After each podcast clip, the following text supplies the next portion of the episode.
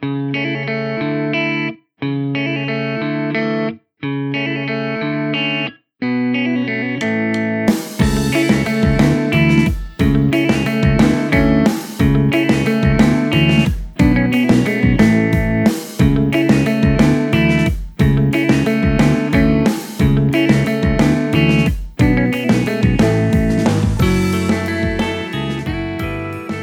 にちは、海星です、えー前回から始まりまして、第2回を迎えました。ポッドキャスト番組、新しい地図帳の見方です。まあ第2回、第3回と、よろしくお願いしますと、改めて申し上げておきたいと思います。前回、最後の方に、一人でも地図好きが増えればいいなこの番組を通じて一人でも地図好きが増えたり地図に興味を持ってくれる方が出てくればいいなと言いました。でその後、まあ、放送作家の方から、まあ、放送作家自身はそこまで地図が好きというわけではない。けど地図の話とか地名の話とかを聞くのは面白いと思ってるタイプ。おそらくリスナーさんの多くがこういうタイプだと思うんですよ。ただ地図を眺めるっていうのはどうすればいいのって聞かれて。読むだけでいいの。僕としては読むだけでいいと思うんですけどおそらく地図帳自体が家にないって方ほとんどだと思うんですよ。でも安心してください。皆さんスマートフォンタブレットパソコンこういったものをお持ちですよね、まあこの番組はインターネットラジオですのでそれを全く持っていないのにこれが聞けてるって方はきっとものすごい特殊能力の持ち主だと思うんですけどおそらく99.99999%今言ったものにまつわる何かをお持ちだと思うんですけど iTunes でお聞きの方はポッドキャストアプリでお聞きの方が多いと思うんですけどオフラインオフラインというかえっとアプリを一度ホームボタンを押してアプリの画面から離れても聞けると思うんでぜひ一緒に試してほしいんですが Google マップお使いの方多いと思います。Google マップも地図ですから。れっきとした地図です。僕は目的地に到着する以外の目的で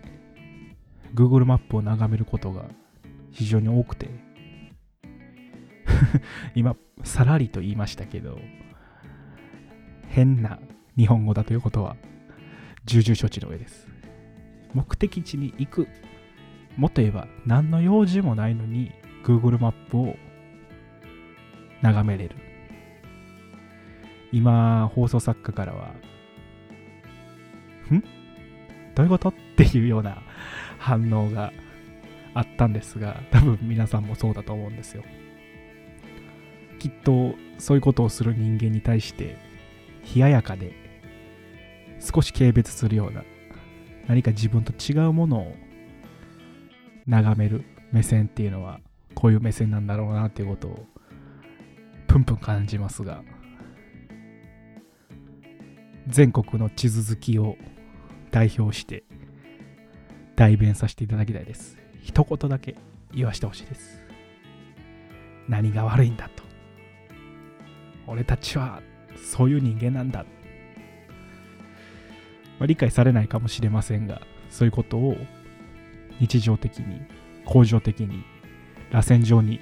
行っております。それが楽しいんですよね。お風呂とか入ってる時とか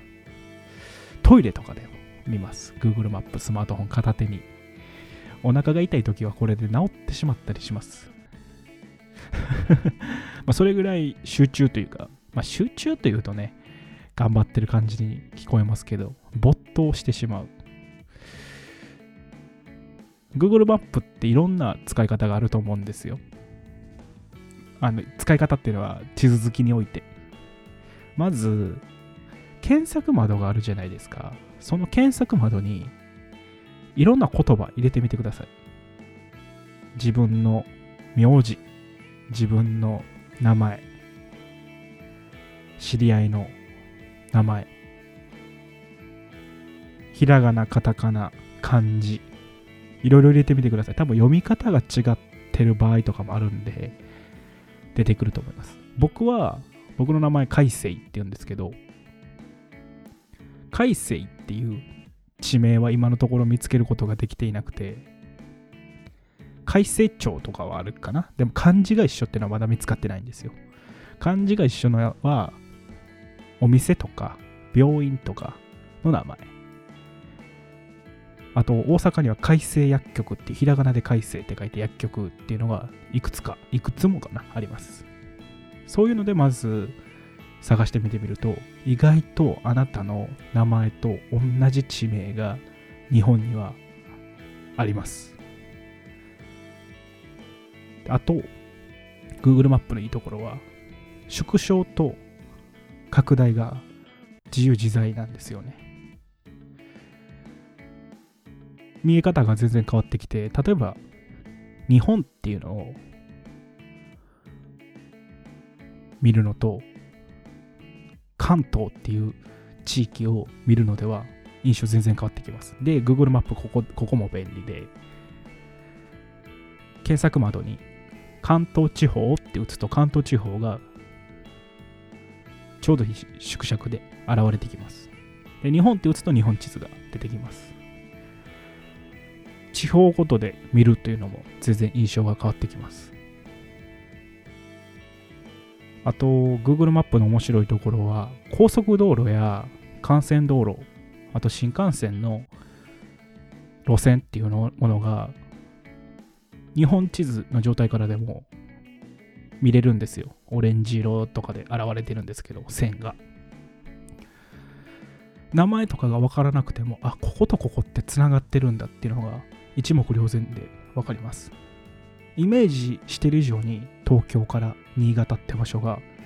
近かったり、つながってたりとか。あ、東北にはこんなツルがあるんだ。これって東名高速かなとか。新東名と東名ってどっちだろうとかね。まあ、そういう広い範囲の話から検索してみると分かるんですけど例えば駅名僕は県庁所在地の名前と都道府県の名前が違う都道府県っていうのに結構興味があってよく調べるんですけど横浜駅があって神奈川駅ってあるのかなって調べてみると一駅隣に神奈川駅ってあるんですよ。あとは兵庫県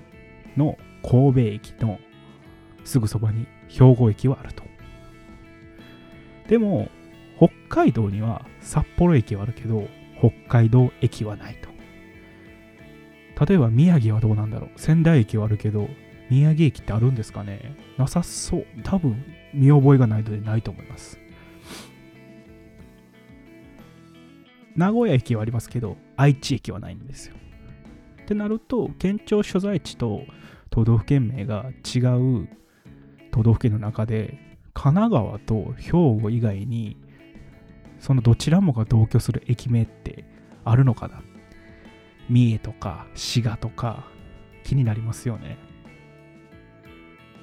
福岡には福岡駅と博多駅と小倉駅があるので、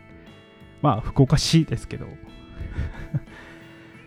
どうなんでしょうねっていうようなことが気になったりとか。なんか北海道駅がないのはすごく理解ができるんですけど、宮城駅と愛知駅はあってもいいじゃんって俺は思うんですけど、ないんですよね。愛知って不思議な場所ですよね。まあこれ以上愛知のことを語ると、ちょっと愛知のディスリスペクトになってしまうので、愛知には僕がリスペクトしてる人がたくさんいるのでやめておきましょう。まあ、こういう細かいことも Google マップをただ眺めてるときにしかもいろんな縮尺で眺めているときに気づくんですよね行ったことがない場所でも行ったことがある場所でも違う発見がある僕は結構行ったことがない場所を見るのが好きですけど皆さんにお勧めしたいのはまず自分が住んでいる都道府県。とか市町村っていうのをいろんな縮尺で見てみるとこんなところにこんなものがこんな地名がとかバカとかアホ漢字2文字熟語で調べてみたりとかバカって地名もあります。ただバカは実は野原なのにバカとつけて伸ばしかって思うんですよ。バカ川っていうのがあるんですよ。で伸ばしかはバカが関係ないんですけどバカ川っていう地名は地名というか川の名前ですね。河川の名前はこの川はいろんな方向から流れが来ていていろんな方向につながっていくから流れがよく変わると。降水量によって。だからバカみたいに川の流れが変わる川だ。だからバカ川だ。っていうのが由来の一つらしいんですよ。そんな風にいろんな単語を打ち込んでみて気づく由来であったりとか歴史であったりとか。例えば同じ地名でも読み方が違ったりとか僕はかつて京都っていう場所に住んでたんですが前回もお話ししたかもしれない。まだしてないかな？してないですね。福岡県に京都郡って書く場所があるんですよ。京都郡って書く場所が。でもこれ京都って読まないんですよ。宮古郡なんですよ。宮古市っていうひらがなで書く地名があるんですが宮古郡宮古市。けど字面で見るともう思いっきり京都って書いてる。で奈良で平城っていう地名があるんですよ。平らな城と書いて平城。でそのところに平らな城に山と書いて平城山って書く場所があるんですけどこれ平城で奈良って読ませるんですよ。奈良山なんですよ。平城っていう漢字も奈良と読むことができるらしくて。そういったことも、まあ、Google マップで最初調べてみると読み方まではわからないですけどあこんな面白い地名あるんだってことでまた別の今度は Google マップじゃなくて Google の検索窓で調べると分かったりします。本日は僕の改正の地図帳の見方 Google マップ編ということでお送りしました。皆さんの生まれ故郷。初めての一人暮らし先。